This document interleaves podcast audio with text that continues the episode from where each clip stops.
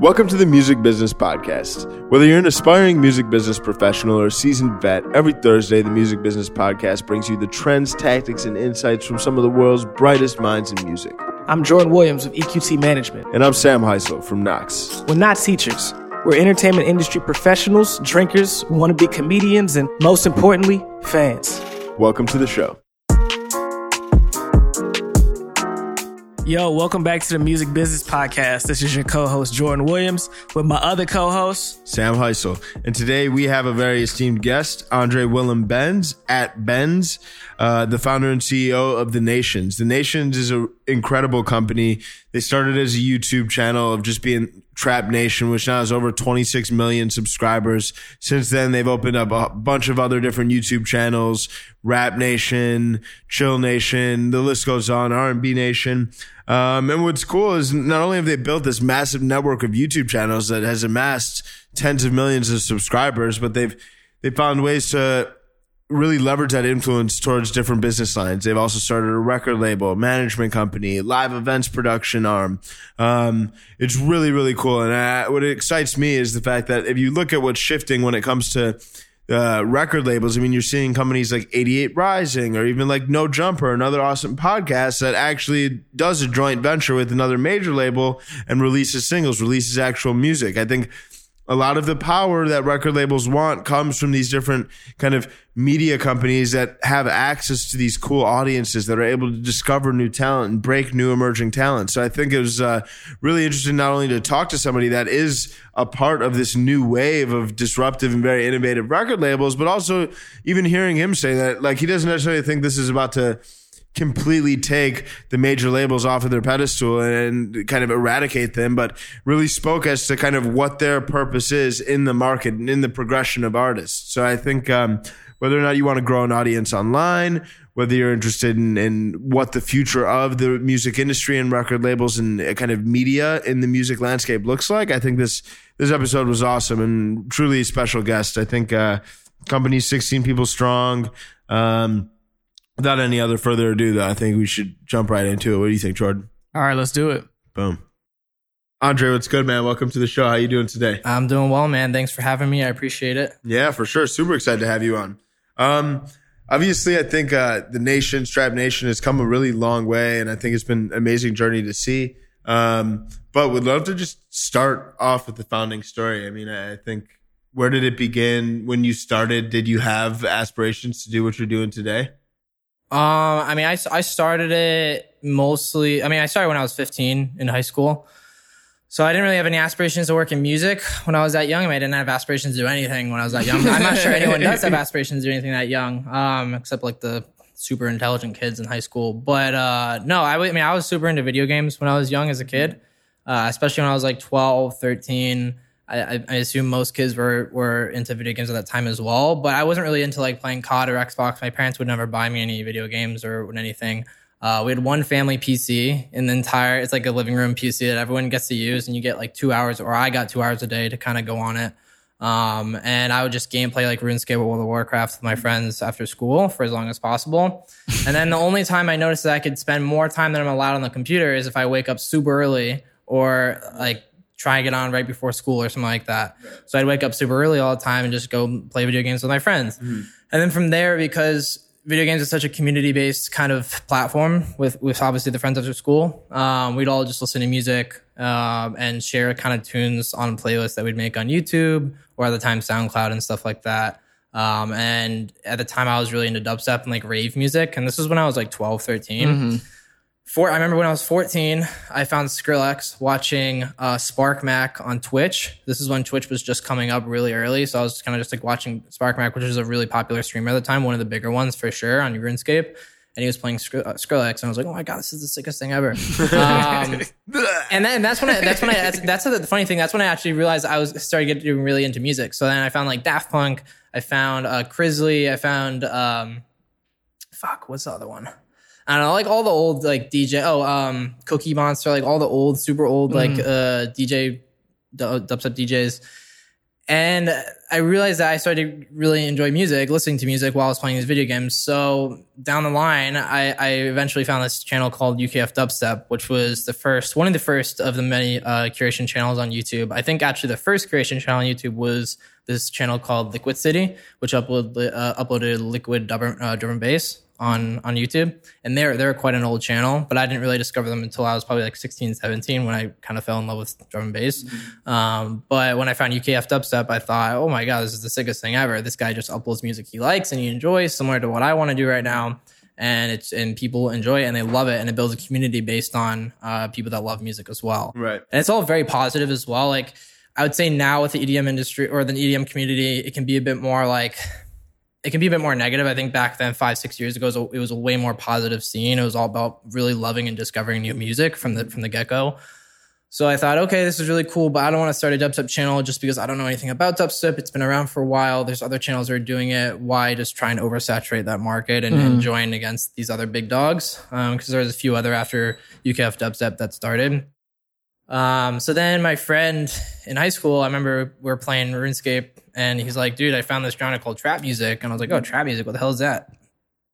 Sends me the Flosstradamus remix of Major Lazer Original Don, which was like probably yeah. one of the first trap remixes that came out at the time. So um, next to like the Carnage remix of uh, Hardwell Spaceman, which was another like classic at the time. And I was like, dude, this is the sickest thing I've ever heard in my life. What yeah. the fuck? Like, why is why is this not bigger than than uh, dubstep? And then I I looked up like any channels that promoted it. There was one called All Trap Music, and I was like, okay, there's one channel has not many subscribers at all. Um, why don't I just create a channel and just do it for the fuck? You know, just mm-hmm. just do it for the fun. Uh, kind of turn it into like a playlist where I can just share it with my friends and right. like any song, any song that I like or they like, I just throw it on the channel with a logo. Right, right, right. Um, and this is back when YouTube's like monetization tab feature was super new, so monetization was quite new.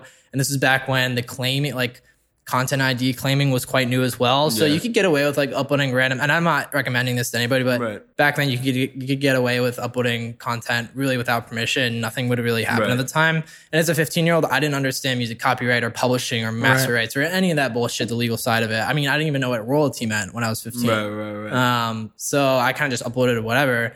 And then later down the line, um, more channels started popping up, and I realized that uh, there's a huge niche in dance music for remixes. So I uploaded uh, this remix by Caked Up of Miley Cyrus, Miley Cyrus Wrecking Ball. So I uploaded that, and that was my first like truly big, big remix on my channel. And then after that, I realized, um, okay, remixes are the way to go to kind of yeah. get views and exposure. And and because these remixes were so new at the time, no one was really. It wasn't as a thing like right now. It's like okay, remix a song, you're gonna get a lot of views because a big pop song. Back then, no one really thought, okay, I'm gonna remix a song and get a lot of views. It was more or less just like I fuck with a song, I want to remix it. Right. So it wasn't really about like trying to get as many clicks as possible. It was just doing it because the remixes sounded good. But I realized after uploading this one that blew up, I was like, holy fuck, there's a niche for this, and people right. love these remixes. Right. Um, so I uploaded the Dr. Dre remix from San Holo. I uploaded the Illenium remix of Chainsmokers Don't Lay Down. And these were all Illenium was a nobody. Well, not a nobody, but he was he was quite small. San Holo was quite literally a nobody back then, like 300 followers on SoundCloud. Yeah. He uploaded this remix, did pretty well. It was on SoundCloud trending when SoundCloud trending was like quite a thing back then. Right. Mm-hmm. Similar to Hype M. Um, and I was like, dude, I'm gonna fucking upload this fucking. And yeah. I was first channel uploaded and it just took the fuck off. And I was like, holy shit. And then another one and another one and another one. And then Marshmello came along and uploaded uh, Keep It Mello, and that blew up. And then it was just all these concurrent videos conglomerating over millions and millions of views a day right. um, together. They just kind of just skyrocketed the channel. And then yeah. from there, it was just a learning lesson based on how to grow it and maximize all the audience members and right. build retention and build a community and a brand and all that stuff. Right. Yeah. What, what, were some of the first things you did to build that community? Um, community engagement was a really big one. Mm-hmm. I think uh, there's you know there's different ways. I think when people can build communities, especially there's like building a community on YouTube is far fetched differently from building a community for an artist. Really, right. it is. Um, an artist is more singular. It's more bu- built around a personality and the figure as a whole.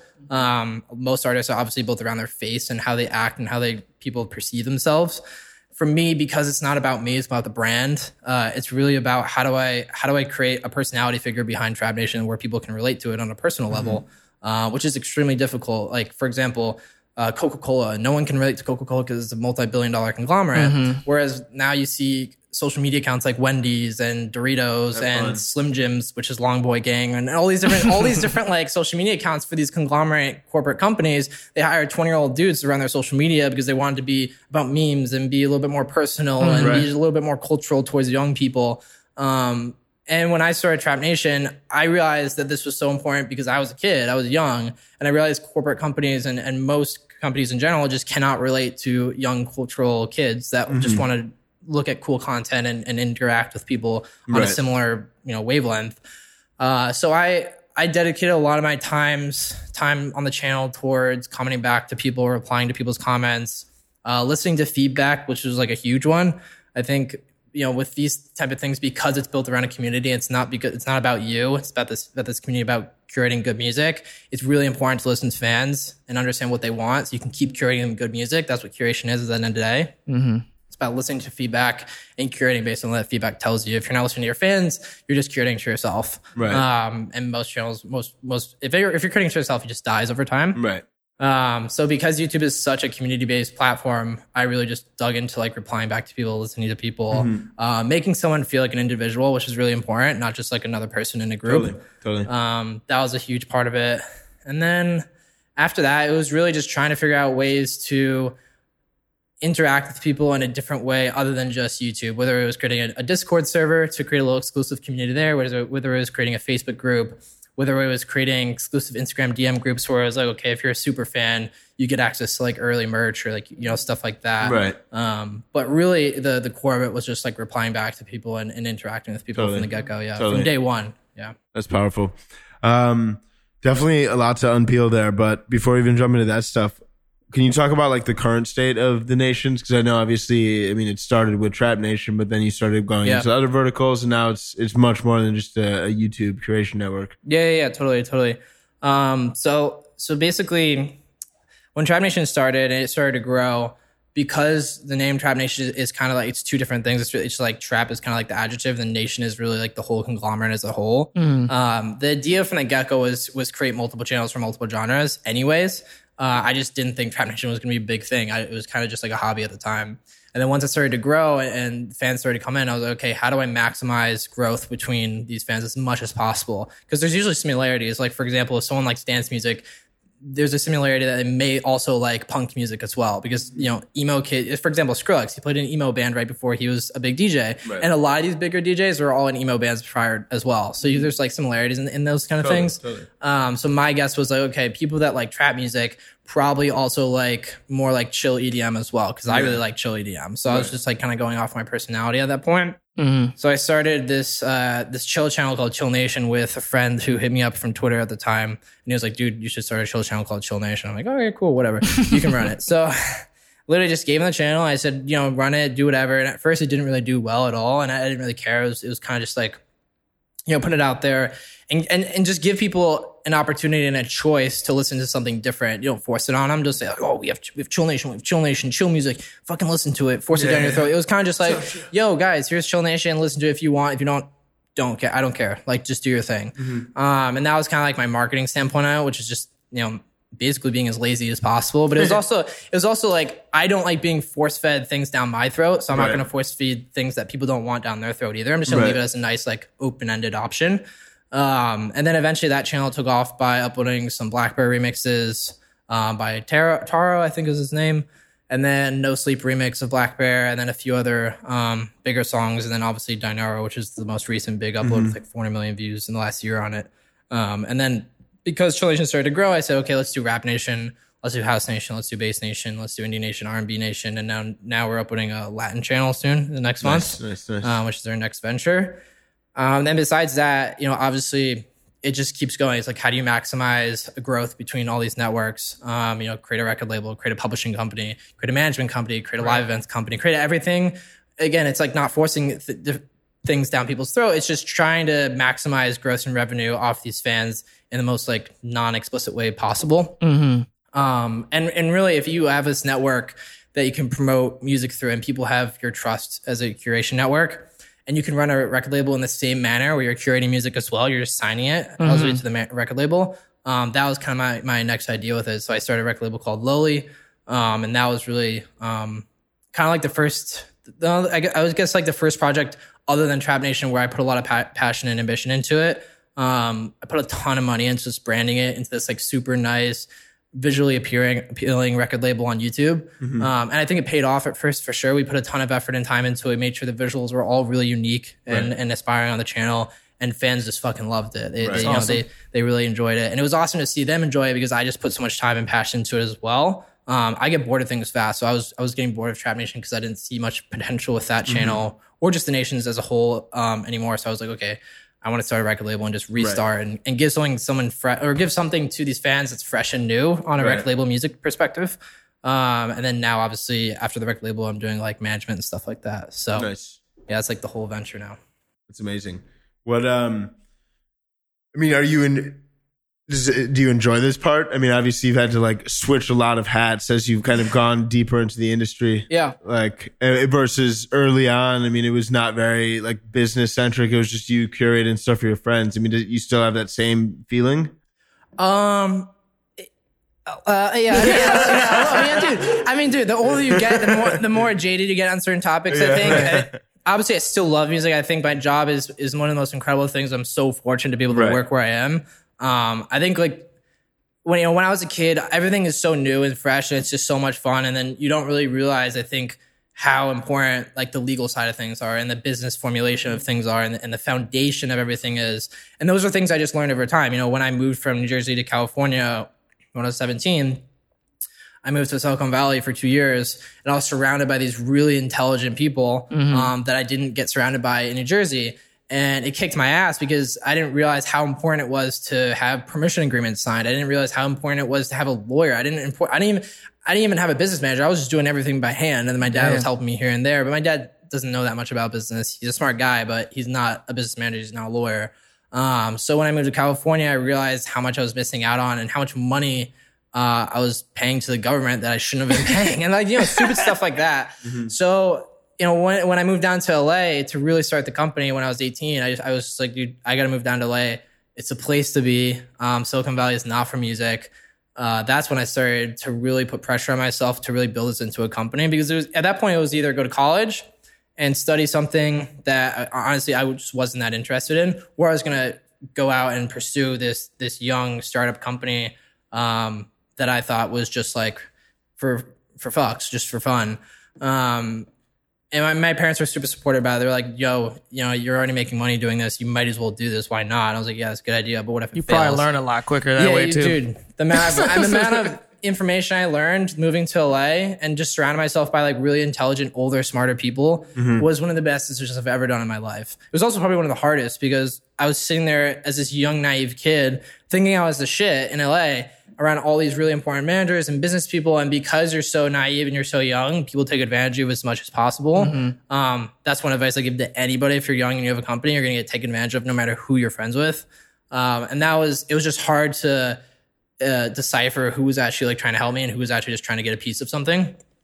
And that was like a huge issue just living in LA, especially because everyone there is just like, oh, let me help you, let me help you, let me help you. It's also like, let me get 10%, let me get 5%. Like, all right, guys, whatever. So I, sur- I tried to surround myself around around really good people, which was amazing. They all helped me kind of like formulate the business to where it is now. Um, I learned a lot about how to run a business and how just to be like more mature as a person in general. And then eventually, I just got sick of LA. I thought it, I thought I got what I got out of it, and I and I got what I needed out of it really. And I was like, okay, I'm moving back to the East Coast. Fuck this shit. Yeah. Um, and now I obviously I love where I live. Right. Um, Who were some of those mentors that you could depend on? Um, it was just like older people in the music industry that were managers. Like Jake Udell was a really big help at the time. Uh, I would always go to him and ask questions. Um, who else? It was just like a lot of people that worked at like UTA, uh, Sony, uh, Interscope. A lot of people that worked at Interscope were really big help. Um, and then the people that really helped build the company were people that still work at the company that I hired today.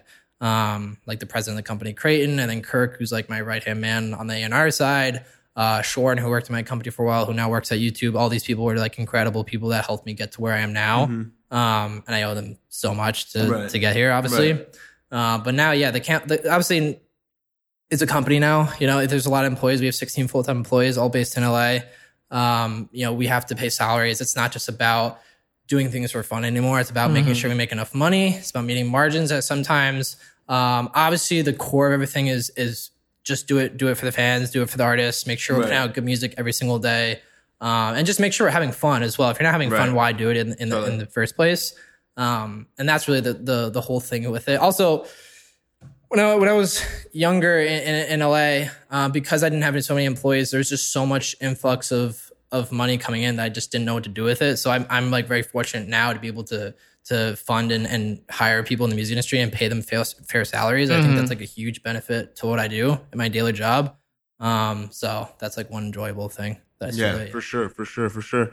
When it comes to, I mean, I, I'm very fascinated as to the fact that you've been able to create an audience, then we're created a label out of it. Because I, I personally think that if you distill labels down to their core like value propositions, uh, I mean, this is a gross like simplifying of it, but you have like the funding that they're often able to provide artists to create music, and then distribution. And then when it comes to the distribution side, nine times out of ten, they're really just like middlemaning distribution, whether it's through paying to run ads across different social networks, through brokering press features on, on PR outlets, through PR agencies, or through relationships with other media networks like your page. So I, I mean, you starting to see you have like 88 Rising, which has also kind of created this label model, and, Yeah. and you, and I think like Lyrical Lemonade, massive YouTube channel. I Just think a casual. yeah, yeah, and I mean, no jumper signing records, joint Yep. venture with Atlanta, like it's happening all the time. I mean, it does seem like the tides are turning because the, the the true power is owned by those who have the actual distribution, and direct Yeah. access to yeah, fans. totally.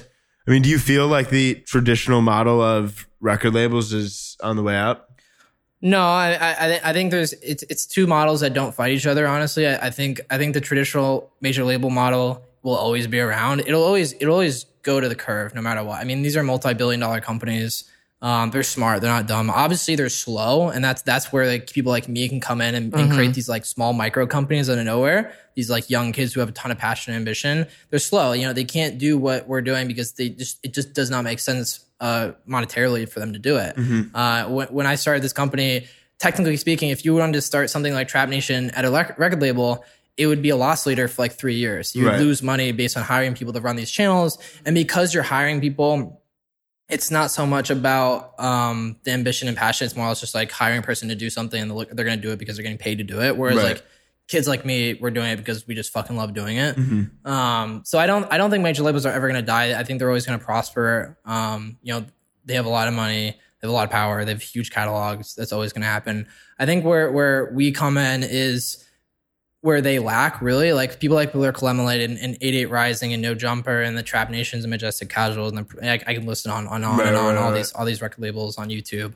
Uh, they're really meant for community based record labels. They're meant for creating these like really cool cultural movements Mm-hmm. around kids who are young and want to listen to new upcoming artists. Um, and they love, and, and that's really where it's at. You don't really find that many upcoming artists on major labels. You know, the major labels will go to Lyrical Lemonades and the Trap Nations and they'll just take their artists and say, Hey, here's a million dollars. You know, do you want it? And these artists are like, Holy fuck, a million dollars. That's great. Because most, most of these community based record labels, we're not giving huge advantages. It's just 50 50 deals. And Right. we're just doing it for the fun. Right. Um, and that's kind of our model, you know, that, and that makes money. That that makes money, and it's and it's pretty profitable at the end of the day. But you know, we just don't have a big checkbook to give to artists. And at the end of the Right. day, you know, when an artist is offered two point five million dollars or five million dollars, you know, for like three four albums, they're probably going to take it. You know, it's a lot of fucking money. Um, Yeah. You know, that's just something that we will never provide. I don't think Right. you know. But I mean, even with Lyrical Lemonade, for example, like Juice WRLD, Lil Pump, like all these artists he's blown up. It's fucking insane. And now they're all getting, they all got signed major labels and they're huge. You know, they got, got huge massive advances. checks. Yeah, Yeah. huge checks. Um, and then, you know, that's, he, I'm sure Cole knows that's not his model and that'll never be his model. Right. But he knows that he's a discovery platform to provide those artists to those major labels. And I'm sure he's getting paid bank off some of those Right. artists. Yeah, yeah, yeah, for sure, for sure. So That's awesome. Uh, I mean, when you distill, like, do you feel from a record label standpoint, what what do you feel sets you apart? Obviously, there's, I mean, the kind of baked in distribution, but like, how else have you tried to like innovate as far as like the value you provide to artists if they're to sign with you?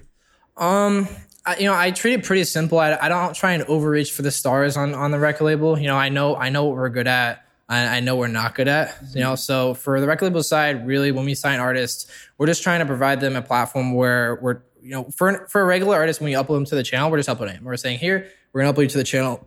you're hopefully you'll let us monetize, um, and that's it. We're just gonna upload you. That's it. With artists that we're trying to develop and sign to the art to the record label, we try and really utilize the community feature of the YouTube channel and build a community around them and build fans based on our fan bases as Mm-hmm. well. So for an artist that we're signing, for example, like Two Lanes, we just released an EP, we're trying to really push them all the songs on the channels as much as possible. Then we do remixes to push them again in a different Right, way, in a different, and almost like a different product to the Mm-hmm. fans um, on on Tribe And the more you upload an artist in a shorter time span, the more fans you can get them. Like you get them like these super hyper fans, um, and that's kind of like our core thing with it. And then we have the Spotify playlist. We have an iTunes or Apple Music playlist. We have a Deezer playlist. We're getting an Amazon Music playlist. And it's just like how many different ways can you plug an artist in all these playlists and these different community features to really build them fans, and not just fans, but also like monthly listeners. Um, and make them money. You know, that's the Right. biggest thing. You know, how do you get an artist paid at the end of the day? Yeah. uh, we- you know, if you give them a five thousand dollar advance, it's, recoupable. And most of these record labels, like I'm not going to call anyone out, but there's a lot of record labels that are still independent that'll spend money and just spend, spend, spend money, and all of a sudden the artists after two years they're like, "Yo, where's my paycheck?" Or sometimes even after like an a- or like a semi annual, they're like, "Yo, where's my paycheck?" Like, oh, you still owe us like three thousand five hundred dollars, and it's the song has like two million streams. Right. Um, you know, that's not really our model either. You know, we're not about spending money. It's all about how do you plug something in with very low cost to make as much return as possible so an artist is getting a paycheck at the end of the day. You know, Right. everyone wants a paycheck. That's the biggest thing. If you follow United Masters on Instagram, their Instagram is huge because all they do is bash major labels about giving out huge advances. And then Kid Cudi and all these artists will go on Instagram and be like, hey, I never got paid for like two months. Or like Lil Uzi Vert. They're like, I'm never making music because I haven't gotten paid for two years. Right. But then they never tell anyone about the $2 million advance they got paid. Right. So like, it's just like, it's just like this, this, this like fight with the major labels, fight with independents, and then fight with like these artists. They're like, oh, I want to make as much money as possible. Right. But then they forgot about like the five hundred thousand car, five hundred thousand dollar car they just bought, and then the you know half a million dollar mansion they just bought in LA, and it's all these different things. So Right. for us, it's about trying to actually be fair to artists and, and say, hey, look. This is the deal. You know, we're not giving you an advance, but you're actually going to get paid every four months or get paid every six months, depending on what the contract says. Mm-hmm. It's also kind of taking advantage of that slow grind, so they don't have to. Yeah. They, can they don't can like blow their money all at once. You know what I mean? exactly, exactly. It's like you know, if an artist really wants an advance, we'll we'll definitely talk to them about giving an advance, but we're really just about like trying to open up the site to to really what record labels can do. I think there's a really bad rep for record labels. Uh, especially major major labels on a sense where they don't pay anybody. They definitely pay people. It's just this is just how the record label works. Everything's very Right. slow, and there's expenses, and they all need to be recouped. I'm just trying to make it more transparent. Right. Yeah. No, that's awesome. So one thing that's interesting too is, um, I mean, when it comes to creating sustainable careers around these artists, obviously you can get like tons of views, uh, but like the translation between like views and actual fans, and even on like Spotify, I know you guys have like Yeah. one of the biggest independent playlists on Spotify, and like sometimes people get on a Spotify playlist or in general will just have like great numbers on Spotify, but can't bring out anybody to a show. Yeah, So can you talk about in your experience, like what how you can ensure or how, how to just build fans, whether or How to build not you're getting views and, and Spotify listens? Totally, totally. Um, so that's actually a good question because I I actually haven't had the answer for that for a long time until I started managing this artist called Kloud. Um, and the struggle has been, you know, first off with Trap Nation, everyone says, "Why didn't you guys do shows? Why didn't you guys do shows?" And we've done shows. And the problem with with, with a, a brand like ours is because it's not really like concentrated fans. It, what I'm saying is we have a very global fan base.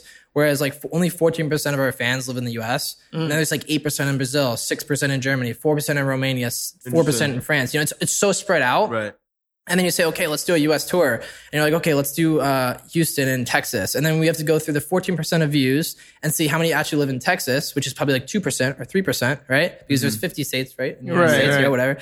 Um, and then you go down to Houston, you're like, okay, now out of the 2% of the 14% of the 100%, there's only actually like 0.5% that live in Houston. Right. And so that's the 0.5 of like the 2% of the 40% of the 100%. Right. So it's really not that many fans. And then you have to look, go look at those fans and see actually how many would actually buy tickets off Right. the YouTube views. Right. And then the problem with the YouTube viewers is because the the viewers are not necessarily fans. You can't really depict who will actually buy buy tickets and who will actually just view the videos. Right. Um, and unfortunately, we don't even have the data to know who's viewing these videos. We just know where they're from because we get the demographics. But we, you know, we can't draw pixels or all these like we can't track every single person on the YouTube channel. YouTube doesn't allow us to do that. Totally. Whereas with like artists, because some of the artists that travel in the US or tour the US, they have such US strong US based demographics, they can confidently tour around the US.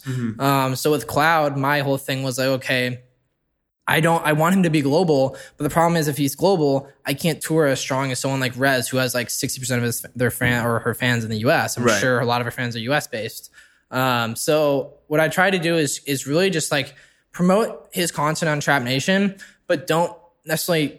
I don't really care about Trap Nation's fans necessarily loving it. I kind of just put it out and I hope they're gonna like it, and they do. They really do enjoy it because I I, I personally think the music is incredible. It's just a little bit different compared to what they may hear on a daily upload. Right. Um, so I'm pretty passionate about the project right now, and my whole thing is how do I get how do I get Trap Nation fans? How do I get the ticket buyers from Trap Nation to follow Kloud? Mm-hmm. And honestly, I've, I've I don't have a clear answer for it. I just upload this content to it, and then go all the fans go back to his YouTube channel, and then I look at the demogra- demographics on his YouTube channel.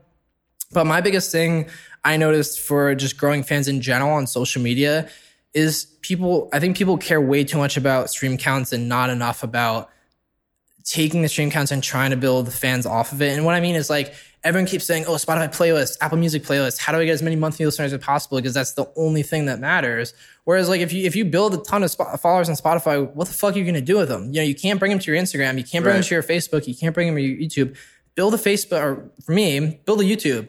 YouTube is the only platform, in my knowledge, that you can literally translate anyone from Spotify to Twitter to Facebook to Instagram. I mean, we're a great example. We have 2 million followers on a playlist on Spotify, mm-hmm. and we have 26 million followers or 27 million followers on YouTube on Trap Nation. Right. right? It's like, how the fuck do we grow 2 million followers on Spotify? Mm-hmm. You know, YouTube allowed us to grow that playlist. How do we have all these followers on Apple Music? YouTube allowed us to grow those Right. playlists. But then you look at someone who keeps trying to grow these playlists on you on, on Spotify. Look at the YouTube channel. You know, look Right. at someone like, no offense, but look at someone like Slander or someone like Gryffin or like all these artists that have these huge Spotify listener base and they sell a lot of tickets, sure, but their YouTube channel has not that many views Right, compared to right, what they right, should right. have. Um, and then you look at someone like the Fat Rat, which is like most people don't know him, but he has almost a million subscribers on YouTube, and he's fucking massive. Yeah. and he can he can really just push as many views as he wants to his own Spotify because he has this huge YouTube platform. Whereas Totally. when it's reversed, when all these artists have these huge Spotify playlists and these all these monthly listeners, they can't sell tickets because they're just listeners. They're not Right. they're not real fans. Totally. Um, and then I'm not going to get into like the logistics of growing one on Instagram. That's just based on social media knowledge and content knowledge. But Mm-hmm. In my not, in, in my opinion, if you want to grow fans, focus on YouTube. That's that's the easiest way. Yeah. The easiest transferable media Easiest transferable way. It's also the hardest, unfortunately, because most artists and managers don't understand how to make good quality video content. Mm-hmm. Um, I can say it's easy for me because I've done it for seven years. Right. But obviously, as someone who's like an artist manager who's really good at touring, they don't understand video content just because it's so outside of their sphere. Right. Um, but I promise if you just sit down and focus and try and create something that's worth it, it'll pay off in the long run. So, what kind of content do you think is valuable for artists uh, on YouTube? And I definitely want to like spend a decent chunk of time into YouTube growth because obviously Yeah. it's been like pretty foundational to your success. Um, like people default to music videos. Sometimes you see artists that are doing vlogs and day in the life. I mean, Yeah. do you what have you seen work well when it comes to like consistent? Because obviously consistency is key, but you can't drop a new music video every week. Totally, totally. Um, I mean, no, you yeah, could, I mean, you go ba- bankrupt. Do it. You, Yeah, yeah, yeah, work. yeah. Yeah, yeah, yeah. Have fun, Jordan. the, the key to YouTube content God is damn it. find find a niche that works for you. Uh, you know, just be be original and, and just be yourself as well. Don't try and be like a vlog. If you're not a vlogger, don't be a vlogger. Right? It's like don't tr- if you're a manager and your artist is shy and does not have a great personality and honestly just it's not good looking, don't put them in front of a camera. It's Right. not a good idea, you know. But if they're a really talented, incredible producer, have them make tutorials on how to make songs. You know, like for example, this artist called Ramzoid he's not particularly massive, but his YouTube channel pops the fuck off because he does these things where he says, "Okay, I'm gonna I'm gonna take Billie Eilish, uh, bad guy, and make it into a trap song in 30 minutes and show you guys how to do it." And he just does it on YouTube. And just does it on YouTube. He has this uh, hidden his face in the top right corner, and then his screen. And he's like, "All right, I'm gonna fuck around and do this. Yeah. I'm gonna do this. I'm do that." And it's fucking really entertaining. And he just does it on his free time. I doubt his manager told him to do that. I think he's just doing it based on him enjoying doing it, and that's Right. really the core of it. You know, it's like when, when you create a YouTube channel based on trying to get views and, and trying to get engagement, it just doesn't work. It really doesn't work. But if you do it for the passion, and the fun, and and and, and then inspire of it, people love it. You know, Right. it really shows off, especially on camera if your face is on it. Um, and and that's really I think the core to to YouTube content. I mean, obviously, like thumbnails and titles are super super important. Right. Um, there's a video that just came out on this channel that showed just actually how important thumbnails and titles are. Um, you know, doing a vlog, a day in the life of an artist, you know, just isn't that entertaining. Everyone Yeah. does it. But if you can do like a niche where it's like, okay, how I created this song in 30 minutes or how to create, um, I don't know, like Baby Shark into a trap song in, in less than 10 minutes, you know, like dumb shit like that. Kids love it and people on YouTube will click it. You know, it just gets sure, recommended. sure. And people can see through that shit too. Like, um, one of my clients, he has super high engagement on all of his socials, and we're like, "What the? Like, how do we learn from this? What Who is is he it? doing? Can you say? JPEG, yeah, Yeah. It's like, how? What? What is he doing? How do we capitalize JPEG off this? For our average listener. And it, and it's like, just he's being himself. He doesn't give Yeah. a fuck. That's that's why his engagement's so high. Yeah. He's just literally himself. Like, Yeah. even when we run ads, it's like, yo, tell me something to make. Tell me the copy to put into this ad. Because was- if I do it myself, it's not gonna sound like you, and people are gonna know. Yeah. you know. Yeah, so I watched a really fascinating video that compared uh, the success of Jack Black's blog on YouTube. I don't know if you guys have seen it recently, but it's amazing. Jablinski Games on YouTube, and it's also just like super fast growing YouTube channel. And they compared his vlog to like Will Smith and Dwayne The Rock Johnson, who were both like. And what they what they really found, and they, they showed that he was getting like 10x more views. Uh, rel- like James um, Jack Black was getting 10x more views relative to The Rock or Will Smith. And it's funny because The Rock and Will Smith, the production value is so much higher. Mm-hmm. But because Jack Black had this very like raw thing that he was doing with his son, just had the natural personality Yeah. trait of being able to yeah. entertain the hell out of people online, like it's all these factors. I think the more you like overproduce, and even so as somebody that like produces content for artists, it's one thing I've really been realizing a lot lately too. It's like we can make the most cinematic video that has 15 cuts. But it's not going to work as good as just one super lit clip I mean, from dude, look behind the booth that looks like it was shot Yeah. on an iPhone. Yeah. Look at David Dobrik. He makes four minute. Literally every video he makes is four minutes and twenty seconds. He gets so, a shit ton of fucking views. His engagement is nutty. It's literally fucking out of this world. And he gets way more views than, than like, I think he gets more on his total content. He gets more views than a show like Stranger Things, a multi-million dollar budget show on That's Netflix. crazy. You know, it's it's fucking nuts. And he, I guarantee you, he doesn't. He's not putting more than like five thousand dollars per Yeah. show per episode into like his YouTube things. All he does is takes a camera, he rolls around with his fun little group of community friends, and he mm-hmm. just does some dumb shit on a camera. I mean, it's not, it's not like dumb, but it's just like random, very entertaining dumb shit for- in four minutes, literally four minutes and 20 seconds. And he gets mm-hmm. like 10 million views, eight Yeah, million views sure. every single video. For sure. Yeah. Do you guys help your the artists on your uh, roster create content, or you still just kind of leave that in their ballpark? No, we do. We do. Um, we we definitely for a lot of the artists that we're really trying to develop, we really focus on the YouTube channel. For Kloud specifically, I focus so heavily on his YouTube channel. I mean, that's my number one focus is really creating community on his YouTube channel. So he did, he, so he doesn't need someone like Trap Nation to help him grow in the future. Right. You know, he has all his own fans. Um, for a lot of the other ones, it's sometimes it's it's quite difficult because with Kloud, I kind of created the brand with a few other people from get go. So I mm-hmm. kind of created it with the mindset of creating a YouTube channel to make sure it works really well on YouTube. Right. Whereas some of the artists that we brought on on the record label, because they're just like DJs or they're just like good looking guys, it's it's hard to try and figure out something organic and unique to do with them. And that's really just a struggle. You know, I'm not I'm not a genius by any matter. Right. I'm just really good at starting for something from the get go and making sure it works for all the platforms. But if you give me something that's already like, you know, three months in, it's hard to change it around and make it into something that works on everything. Totally. Um, but yeah, we do we do help a lot of the artists um, create content. We have YouTube space available in LA and New York City where um, you know, for example, one of these artists that we're developing right now called William Black, uh, they're filming a music video, I think actually this week in YouTube Space LA, and those, that's like a free. I, if anybody knows what YouTube Space is, it's just like basically if you have a YouTube channel that has a lot of subscribers, or even ten thousand subscribers, you get access to free massive studio spaces. You get rentals to some of the best cameras in the world, uh, lighting equipment in the world, and it's all free. And you basically can just create content in there. Um, so for us, because we have so many bigger YouTube channels, we get a ton of YouTube space to use for these things. And artists that we're developing, we kind of just throw them in there. We're like, yo, we're gonna make you a music video for a budget. For basically, we're gonna make you a fifteen thousand dollar music video for like a five thousand dollar budget because we have all this free studio space. Yeah, yeah, yeah. Um, and that's huge, so huge. Uh, and then we only we're only doing music videos right now for that. We're gonna start doing uh, content. We're gonna start doing, uh, especially for Kloud. We just finished a music video in YouTube Space LA. We're gonna start doing more content um, and like more engaging things that's just Yeah. outside of just music videos and stuff like that. sure. Yeah. You you quickly glossed over growing on Instagram and other socials, just Yeah. social and content strategy. Let's let's take let's dive in for a sec. What do you think are the like the 80-20 of growing a engaged fan base across other social channels? Like the 20% of activities that create 80% of the impact.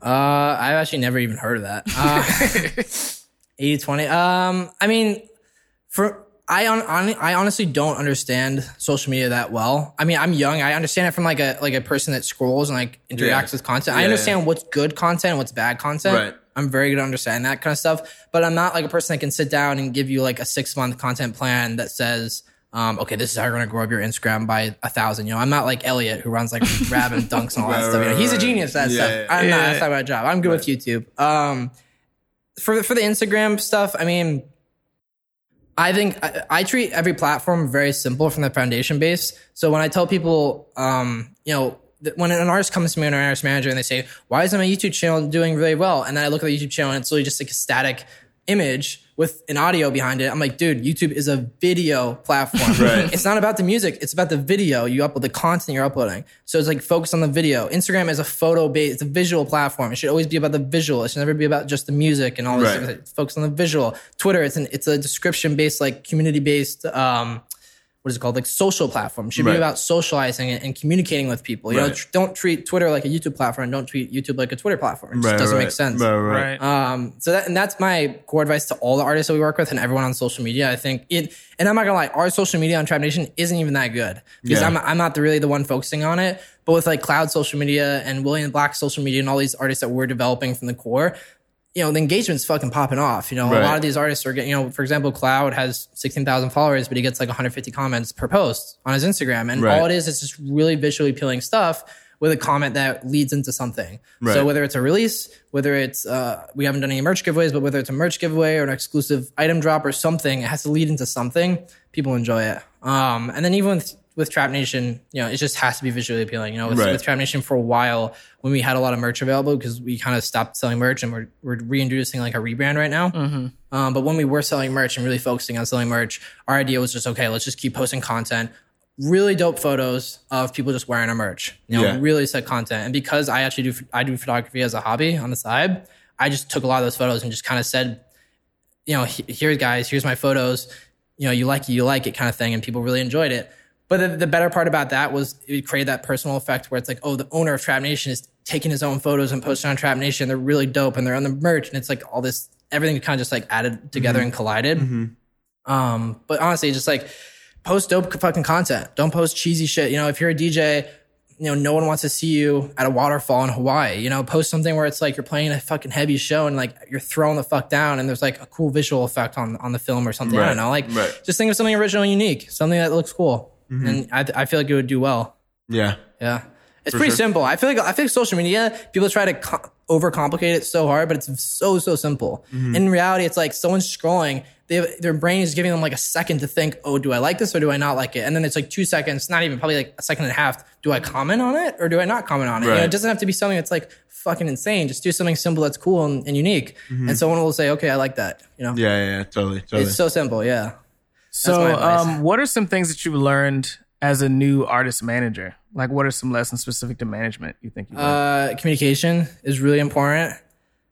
so important. Communication is so important. I was, I'm honestly ter- so terrible at communicating. Um, I just, it's not my, my, uh, my strength as a person, to be honest. I'm learning how to be better at communicating, but communicating with her artist, um, making sure at every moment they not, they don't have everything they need, but making sure everything is moving, uh, always following up with people. That's really, really huge. Um, and at the core of it, I think just being like, being like, don't treat it just like a business, treat it like you're a friend. I think with a lot of, a lot of artists because they're they're artists, they're creatives, they're more emotional. They're not so much just like I want to make money. I want I want to create this into a business and be, be a multi-millionaire. They're kind of just like "Oh, I want to do this because I love fucking making music. You know, Right. treat you know treat them like a, a human and obviously be their friend. Um, you know, the person who does Kloud, you know, we're best friends. You know, we hang out all the time. We go out to dinner all the time. We talk literally every fucking day for hours and hours. Yeah. Um, you know, that community, that like relationship that we have is really important to Right. making sure he always is on top of his shit. And I'm, I'm always on top of my shit. Obviously, we get in arguments here and there. Um, but with those kind of things, it's like don't turn them into conflicts. Turn them into like constructive things that come out with a really good solution for the right, project. Right. Uh, I think that's always really valuable. Um, and just always focus on, you know, because I I know my strengths as someone who works in music. I know I'm really good at A&R and I know I'm really good at marketing and, and visual appealing content. That's what I focus on from Kloud. I make sure his branding is top notch and it's always improving. It's never going down. Um, make sure everything is always improving and make sure everything is consistent. And you know, with with you know with the Kloud's music or the Kloud project, there was times where you know we'd go to a show or something, maybe like Rufus Soul or Zhu, and we get super inspired. We're like, yo, we should make so- something like super chill and like experimental. And then when we make something, we're like, this doesn't fit the project at all. You know, if we Right. put this out, fans will be like, what the fuck are you doing? So it's just like being consistent and know who your fan base is and know what you want to do. You know, mm-hmm. if you if with Trap Nation, I wouldn't say I made this mistake, but I realized once you build a brand and it's there and it's consistent after three, four years, you really can't change that much. It's pretty concrete and you can only do very little things to kind of like minute little changes to make it what you want it to be. Uh, but you can't change it that much. If you do change it, then you lose a lot of the old fans that you really want that are very, very uh, valuable. With Kloud, because it's such a new project, we're making sure what we're putting out right now is what we want it to be in the next three, four years. Right. And kind of like lead into that. And don't make it so constrictive. You know, a lot of the music that we're gonna put out in the next six months is super fucking cool. I think it's I think it's uh it's not like a lot of the music you're hearing out right now in the dance community. And I've listened to a fuck ton of music in the last seven years in the dance community. I, I know what's regurgitated and I know what's new. Um, or I hope I do at least, you know. So I think it's just like trying to always progress, uh, be new with things, and and always prioritize your strengths and and you know improve your weaknesses over time. You know, I'm always trying to improve my communication with him and make sure Right. uh, we're always talking about things and getting things done and following up on things. Uh, for him, he's always trying to improve his music, which is the biggest thing. The music Yeah. should always be number one, no matter what. Right. Um, and then the brand, the brand should always come right behind the music. I think so, at least. Um, and then I just focus entirely on the branding. Yeah. Yeah. Yeah, I mean, I would say I would say the same thing. Just as a manager, I think communicating and figuring out how to communicate with artists is like the biggest thing, Yeah. especially when you want to say something that they don't want to hear. Yeah. you know. Yeah, Then it's yeah, like that's really actually that's so true. Don't I learned because I'm a very shy person, just running this company in the last four years. Um, don't be afraid to say what you need to say, especially if you're the person that's running the company. Don't let someone like try and tell you what to do in your own company. do what you think is best for the company, and if someone tries to tell you, you know, don't to do it, don't do it. You know, listen to them, but you know, if, if you are really head honed and you think your answer is right, just go for it. Right. Um, gotta go with you your know, gut. Yeah, go. You gotta go with your gut. I mean, with with artist manager, I think that's super important. If you make one mistake, or if say the artist tweets one bad thing, it can ruin your career for months. It can set you back so far compared to what you want to, where you want to be. Right. Um, and it's super important just to like double check everything and and always if there, if you think there's a problem or if you think there's something not going right, you you should 100 percent say it. right. Yeah, and fail fast. that's just life in general too. Yeah, Yeah. for sure. Relationships, everything. Yeah. All right. Has it been challenging having to learn on the fly as like a young early 20s CEO, like running a running point on a team of 16 people? Uh, yeah, I mean, I don't necessarily run point. I, I, I, I the, the president of the company, Creighton, kind of just has been doing like he's really like the business manager of the company. He Nice. kind of does all that stuff for me. That's awesome. Um, I, I'm obviously still learning and how to run how to run a company and, and operate Right. and manage people. Um, but he's been a huge help in, on trying to like guide me and mentor me to get there. That's amazing. Um, yeah, it's definitely it's definitely been a challenge. Um, I think the weirdest part is hiring people that are older than you, significantly older than you, and, and like trying to tell them what to do. It's just a, it's just a weird Oh, for like social thing, yeah. um, and then it's also like when I was 19 or 20, going out to like shows and venues and like meeting an executive at a record label or or a big manager. It's like it's very hard to be taken seriously. Um, and that and like I don't I don't blame them. I wouldn't take someone serious either that young. Yeah. I'd be like, oh, they're naive, they're they're arrogant, you know, they're young, they they think they're the shit. And for the most part, they most most of them do. Um, and that's just something you learn over time. Uh, so I don't blame people for like not taking me seriously and stuff like that. And I still don't blame people now for not taking me seriously. I'm Right. still super young. right. Um, I'm still learning a lot, you know, on, on the day to day. That's my always goal. Is just that's my goal all the time. Is just Yeah. always try and learn and improve. Um, so that's my Yeah. advice for that. yeah, yeah, for sure. Want to get into these hot takes? Uh, one question too. I think. Uh, I mean, you get to work in a pretty creative field. I think I, as a businessman, oftentimes like going so balls to the wall with business can sometimes constrict the true creativity of the field. But I think obviously your personal photography um, is super cool, man. And I mean, I think Thank- you got a dope touch. And how valuable is it to you to have that as a creative outlet? Uh, like the photography stuff. Yeah. super Just- valuable. yeah. I mean, I went through like a a quarter life crisis, um, working in music in LA, and I was just like, I, I- I was like, I don't even know if I want to work in music anymore. I, I don't even enjoy my job that much, just because it was it was just so much. When I was in LA, it was just uh, the world just coming down to me. I was just like learning so much shit, making so many mistakes, and always being told you're wrong about certain Right, things. right, right. Um, and shit just fucking up. I was like, dude, this shit is fucking difficult. It's really not that easy. Yeah. Um, and I started to lose a lot of the passion and creativity I wanted to have in Trap Nation. So I was like, okay, how do I how do I get into something else that I, I'm gonna really enjoy? And I've always really enjoyed photography. I've just never taken it seriously, to be honest. Mm-hmm. And especially now, you know, now that I have like expandable income to spend on things like this, um, I can buy like a nice camera. And I'm not saying you need a nice camera to take nice photos. By far, you don't. Right. Um, you know, I started with a really shitty camera, like a Canon T3i, like three hundred dollars, Mm-hmm. and I would just go around and take photos and just learn how to like do composition framing and, and lighting and contrast and all these different things. Mm-hmm. Um,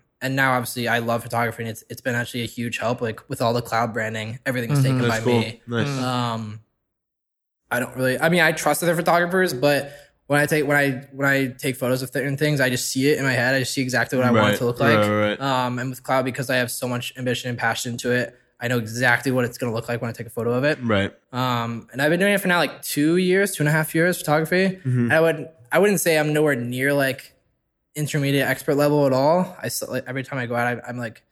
I take a thousand photos and one is good. Right. the 999 are just dog shit, like so bad. Right, like, right, oh yeah, is this what all photographers feel like? I don't know. um, but you know, it, as long as I get that one good photo, I'm really happy with it. Yeah. Um, but no, I love photography. It's it's it's one of those things where I just go out, just put on headphones, I just listen to like a playlist, and I just go out for like three hours. Right. You know, get three hours of walking in, um, and just take photos of things I think look really cool. And then That's sometimes I use them on like Trap Nation backgrounds, or Yeah. obviously I put them on my Instagram, and, and fans really enjoy it and, and like looking at them. Yeah.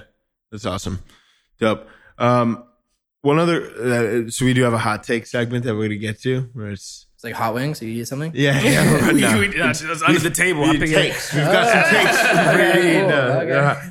uh, um, but obviously, I'm sure you like. I I think you've kind of shifted away a bit from the A and R role, but I'm sure just through having like founded the nations, like people Yeah. are still hitting you up all the time to get like, "Yo, got this new Dude, record." all time, still, yeah. yeah, yeah. Yeah, Like, um, what uh, in the artists that have gone through because.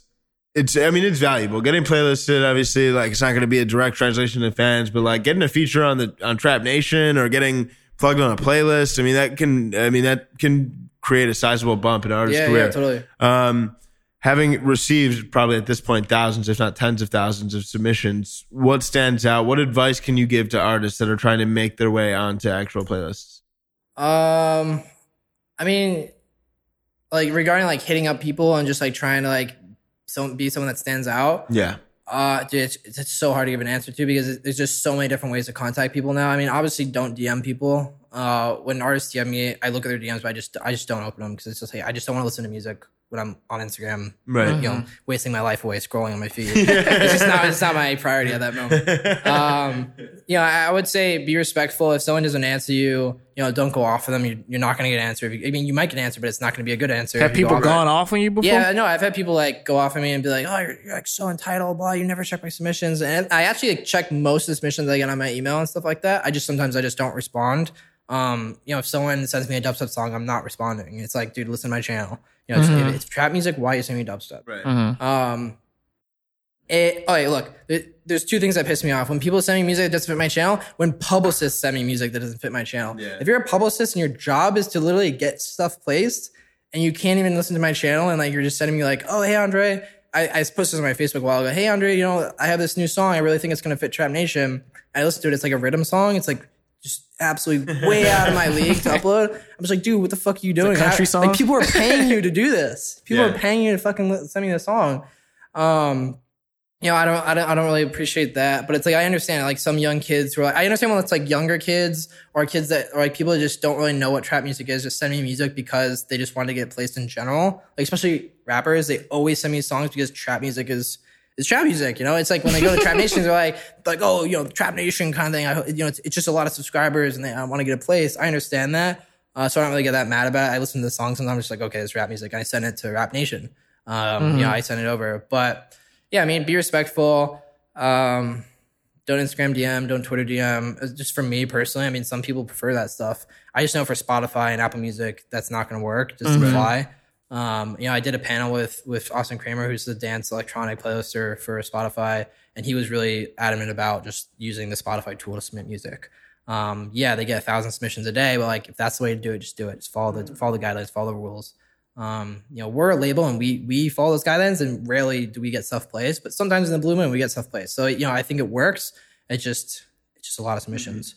Um, you know, I wish you know we we go through a lot of submissions. I wish more channels on YouTube and more curators had teams built behind them that did go through as many submissions as they as they got. Um, I think there's a lot of curators that are just like one man teams that literally just do not check submissions at all, and I think it's it creates a really unfair playing field because a lot of the submissions or a lot of the music that's going up is just like relationships with managers, relationships with labels, and they kind of prioritize that. Whereas I think it's kind of what my philosophy with music is, especially with the curation channel from day one, is it's it's not about it's not about like trying to upload the the biggest music at the time. You know, one percent of the submission, or if you check ninety nine percent of your submissions, and there's that one upload in there that's just from the small artist, and it makes up ninety nine percent of your views, mm-hmm. dude, that's like that's your whole thing, right? It's like Right. your whole channel, like two Right. feet, go fuck yourself, which is a massive upload for Trap Nation. Mm-hmm. That was just on a random submission on the channel. I was like, oh, this is kind of cool. And then, well, from a manager that I knew, but he submitted to, me, and I was like, I checked his email, I opened it, I was like, this is cool. I didn't really know him at the time. Um, and I was like, you know, maybe I'll maybe I'll upload this, and then eventually three months later, I uploaded it and it did really well. Um, but just be proactive, and I think I think checking submissions and going out of your way and being proactive about A and Ring stuff, and not just letting stuff come to you is really important as well. Um, like going out on SoundCloud and going out on Facebook and all these different things, and just Right. trying to find new artists and discover new things is really important for curation, just in general. Mm-hmm. Yeah. discovering new music. Um, but for artists, yeah, just be respectful. Send your music. If you don't get reply, you know, don't hate on them. You know, some some people just aren't gonna reply. Right. Um, and be patient. You know, Yeah. it's, you know, it's for artists. I've seen some artists. Literally, there's artists that have submitted me a song for the last three years. You know, when I was like 17 to now or, or 18 to now, I've gotten still emails from these people. And I remember three years ago, they were so bad. I'm talking like so, so bad. Like they make their music on like GarageBand. It was just so trash. Yeah. And then now like they're actually sending music that I would upload and like curate on the channel. Mm-hmm. It's just like, dude, just be patient. You know, three years later, yeah, you're gonna upload this to the channel. It's a long time, but it's just like if you're really that patient that you're that like inspired about making good music, it'll pay off. Right. Right. 100%. Always. Always. That's awesome. Yeah.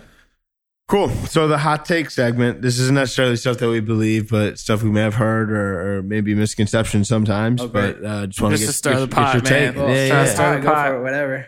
Major labels don't know how to use the internet. Um, I'm sure the guys that run the major labels don't know how to run, use the internet, but they sure are good at hiring people that understand the internet. Okay. Um, I know for a fact because Atlantic has like six kids from Harvard and four kids from MIT that all run the analytical department, and they're all geniuses. Um, they may not understand social media, but they definitely understand analytics and data, uh, pixel targeting, and all that bullshit Right, right, right. that has you know whenever you visit major labels or uh, say Ariana Grande's website, five minutes later on Facebook, you're getting ads for you know her tickets to her next show. That's five blocks away from you, kind of thing. You know what I mean? yeah, yeah, yeah. Totally. Um, so no, I, I definitely think they understand the internet. I just don't think they understand cultural movements. you dive deeper there? Like I- cultural movements, like what uh what do you understand about cul- or what what, what, what, What do the you know fuck? Hot take. What the fuck do you know about culture moves? I don't know much about No, I'm cultural saying- movements. but like what what can what, what can be gleaned or maybe examples that you've seen uh cultural movements leveraged well, if you will. Um, no, I, I think it's I think it's more or less like I'm gonna go back to United Masters because I think I think their social media is run really really well. Um, for for a record label slash distribution company, if you look at any record label, any distribution company, anything, most of their social media, 99% of the social media blows dick. Literally is so so so bad. It's like Columbia Records, all they do is just post cover arts and they say, oh, Ariana Grande's next, or Columbia yeah, Records yeah. says Diplo, Diplo's next release is next week, kind of thing. It's just like okay, Right. you know, we can hear that on Diplo's social media. Right. You know, why would we want to follow Columbia Records to get that told? Whereas like United Masters posting information and uh, upcoming news about what artists are talking about or uh, what deals are being signed, and, and and people, especially in the hip hop community, want to know that kind of shit. You know, they want to talk about that stuff, and people want to hate on that stuff too. They want Right. to they want to express their opinions and have a platform to say, "Yo, fuck Meek Mill" or like "fuck Drake" or like all these different things. And a lot of them go to like things like United Masters and Complex Right. and all these different places to express those opinions. Whereas like no one goes to like Republic Records Instagram and says, "Oh, I fucking hate your artist." Right. You know, it just doesn't happen. Totally. Um, or they they also don't go there and say, "Hey, I love your artist." You know, if it's positive, they just also don't say that. Right. Um, so I just think, But again, it's like for a major label, that's they don't care about that because it doesn't make them money. You know, so Instagram is not going to make them go up. It's not going to make them any cash. You know, their biggest priority is making sure Ariana Grande's album is number one for 20 weeks Right. on Billboard. That's their number one records. priority. They're selling records. Yeah. You know, it's like, and, and they don't have to understand the culture because it doesn't fucking matter. You know, they're they're there to be making sure uh, their biggest artists are making as much money as possible and getting the most exposure possible on radio, on Spotify, on iTunes, and everything. You know, whatever it is. Whereas United Masters is their their whole philosophy is fuck the major label scene. You know, sign to us, and we're gonna give you a good split. We're not gonna take your master. I don't think they sign masters, do they? No, they don't. They don't sign the masters. I don't know It's just like a about the- distribution company. I'm Yeah. pretty Right, sure. right, right. And it's all about saying like, fuck the system, come to us, we'll make sure you get we you get money. Same with STEM. Like STEM's whole thing, philosophy, or was for a while, was you know, sign up, we don't take your master, and you get paid per month or whatever. Kobalt, AWAL, same exact philosophy. Mm-hmm. Right, right, They right. under, that's the culture that artists want, the younger developing artists. But the Ariana Grande's, Taylor Swift's, Shawn Mendes, they don't give a fuck about that. They're getting Yeah, paid yeah. millions of dollars. You Yeah, know, it's yeah, like yeah. that's that's that's just like the game. You know, you just got to understand you know what certain artists want and, and need, and what the younger Totally. artists want to do in their careers. Right. All right, second it. hot take. A media properly can't a media property can't successfully run a record label as a uh, as successfully as a traditional record label. Is it like me? Pretty much. Pretty Oh, much, man. Um, as a traditional idol, Going for the jugular. Uh, yeah, yeah, no. I, I, actually, I actually, I mean, it depends. Like, it depends. Like, what, what we do. Again, it's like depends. Like, what, real. what you're talking about. I mean, sure. Like, we can't run. We cannot do radio. You know, we're not that good at radio. I'm sure there's there's companies that can, like independent record labels that can do radio, like Future Classic, for example, with Flume. They can do radio. Um, they they did radio. You know that they did that. Um, who else? Chance the Rapper. He's independent. He's he did radio, right? He was on radio. He, lot, he crushed it. You know, his album fucking blew up. Um, you know, you don't need a traditional record label, I think, to to do what a traditional like, record label does, but that's what they're meant to do. I would say, yes, media networks can do what a traditional record label does. In the grand scheme of things, yes, they they 100% can. It's it's 100% a possibility. Those record labels started from somewhere. You know, they, they had to get from somewhere. They started from ground zero. I think it's always a possibility. I just don't think it's very probable. I don't. I don't think. It, I don't think someone like me. Again, it's like our goals are not to go to radio, top forty radio, and do those things. They will never be our goals. I don't want to do that. I think that's boring. I think it's. I think it's traditional, and it doesn't make sense for what our model is. Um, it's expensive as fuck too. We don't have the money. We don't have the money to go to top forty radio for any of our artists. Um, so I, I think it's definitely possible. It's just not probable. Yeah, and that's just the Yeah, but no, but I think it is interesting though, and you, I mean, you just made the point. Even when you're talking about lyrical lemonade now, like Lil Pump, Yeah. Juice WRLD. I mean, there's a lot of value to be created in the. Uh, I mean, even if you look in like the venture capital landscape, you have like seed stage investors, then you have like Series A and Series Yeah. B investors, and there's essentially different entities that are helping businesses at different stage of their life cycle, and like doesn't necessarily mean they're not going to be as profitable or as impactful. I mean, like some of the, I mean, if you're a seed stage investor in a company, the amount of equity or that you're getting per dollar is like Yeah. way higher than when you invest later down the line. So I Yeah, think it's like you're able to get in at an earlier stage, make an impact, and then maybe uh, down the road, an artist that you help break does end up getting this major offer from a major Yeah. label, and that's a win. That's Yeah, a yeah, win. that's a win. Yeah, Yeah, for that's sure, for sure. Dude, honestly, I mean, I think with a lot of the, well, with a lot of the new artists, I think it's it's been incredible because a lot of them are getting more educated on how to sign a deal that works for them as artists. Right. I think in the past like four years, especially in the hip hop culture, that when it when it really took off and rocketed, major labels took advantage of it. And they're like, "Yo, there's a lot of hip hop artists that are just from like these little communities and in Florida and Chicago and New York and LA, and they don't have any money. We can get away with signing 95 five deals for like three albums and give them like a million dollars and sign their life away. They could do that, but now that a lot of these artists are speaking out and like Jay Z's coming out and saying like, you know, fuck that shit. Rihanna's coming out and saying fuck that shit. She owns her masters. I'm pretty sure she does now, at least. Or Beyonce, I think owns her masters. I don't know. It's one of those artists Yeah. um, you know, a lot of people are getting educated and aware that you sh- you should you know have a team that's that's making sure that you're signing a deal that works for you as an artist long term. Right. You know, um, I think it's not. I think it's. I hope it's not just becoming about getting a huge advance anymore. I hope Right. it's about making sure your royalty split is really good, making sure you're not signing like your life away for forever. Make sure you're not signing your rights in perpetuity. You know, stuff like that. Yeah. Um. So I think you just have to balance what works for you. you Yeah. know? Like, let's go back to this 95 5 deal. Obviously, that deal's kind of insane. But what if Yeah. somebody gave you like $20 million? exactly. You know, then, it- may- then- then maybe you think, in you know what I mean? like if you want the money, take the money. Yeah, but just- I think more artists. I think artists are getting more concerned about they're owning their own rights now. Yeah. you know, it's their music. when they get them back. Yeah. You know, artists want their music back. That's the biggest thing. Um, I, I honestly, per, I personally think record labels should never take perpetuity in records, ever, uh, unless you're paying them like the biggest chunk of change in the world. And the artist, the artist knows that they're signing. I think it's like super unfair to sign records in perpetuity. Right. Um, I don't think it's fair. I think it should be actually against the law, but that's just my personal opinion. Yeah. Totally. Awesome. Well, uh, Andre, man, we, it's been incredible having you on. Super excited to see the continued growth and success of the company, man. Dude, my pleasure, dude. It's really hot in here, but my pleasure. It is. Yeah, we had to turn no. off the AC Yeah, for I audio understand. Yeah, yeah, purposes. yeah, Yeah, I get it, we got to turn it right on. And And, he just came back from the gym Yeah, too. yeah, Like, yeah. now it's a sweatbox. Yeah. all these hot takes. Yeah, Damn. yeah, it's so hot. Hot takes so Hot hot. seat, yeah. Awesome, Andre. Thank you so much, man. Dude, of course. Man, I, it was super great learning from him. I, I think one of the mo- things that inspired everybody in this room the most about him is that he's pretty young. I mean, if I had to guess, he's like 22, 23 years old, seeing as he started the, the platform in 2012 when he was 15, the channel. Um, so, Got a mathematician over here. dude, yo, 2012, you know, that's seven years ago. Oh, damn. Seven plus 15. Oh. You know what to do, baby. This is NYU education. um, but yeah, just learning from somebody super young. I think I think you guys through that interview heard a lot of his maturity, both as a person but also as a businessman. Um, I think he had a lot of great mentors in the game. He was clearly a super humble guy, and there was a lot to learn, literally just from him talking about everything from how he started the how he started the channel to the people that he learned from. Him going to Silicon Valley for two years, you know, um, the different media platforms now that he can leverage in order to in order to offer something different in the record label world is especially you know me working at a management company is used to this traditional record label uh, mold so to speak um, his sort of breaks that mold entirely um, and i think they're two different things you know i don't think they necessarily compete with each other like you said but it, for me it was an eye-opening experience to hear how media companies influence listeners in the market so um, i hope everybody enjoyed it because i definitely did Totally. Uh, yeah, super awesome guy. Check him out on Instagram at Benz B N Z.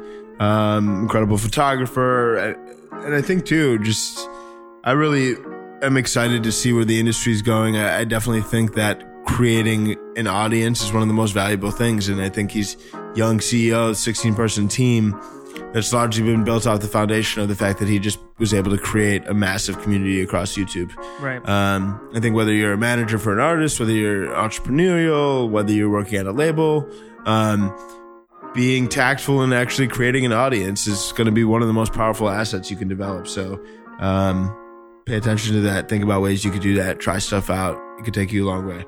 Um, as always, uh, thank you guys for listening. If you have any questions, you can hit us up at Music Business Podcast on Instagram or leave a review on iTunes. Um, stay tuned. We got some more fire on the way. We appreciate y'all. we out